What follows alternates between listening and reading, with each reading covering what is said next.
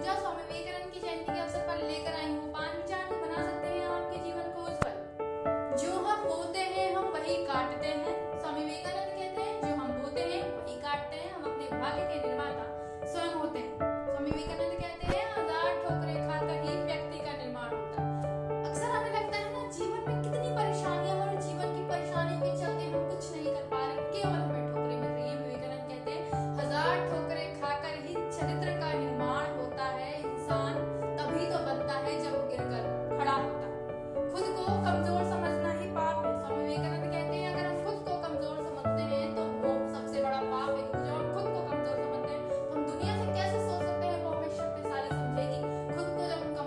तो हम इस दुनिया को ताकतवर खुद को कमज़ोर मानते हैं। ऐसे समय में हम कुछ बेहतर नहीं कर पाते, इसलिए खुद को कमज़ोर समझना ही सबसे बड़ा पाप है।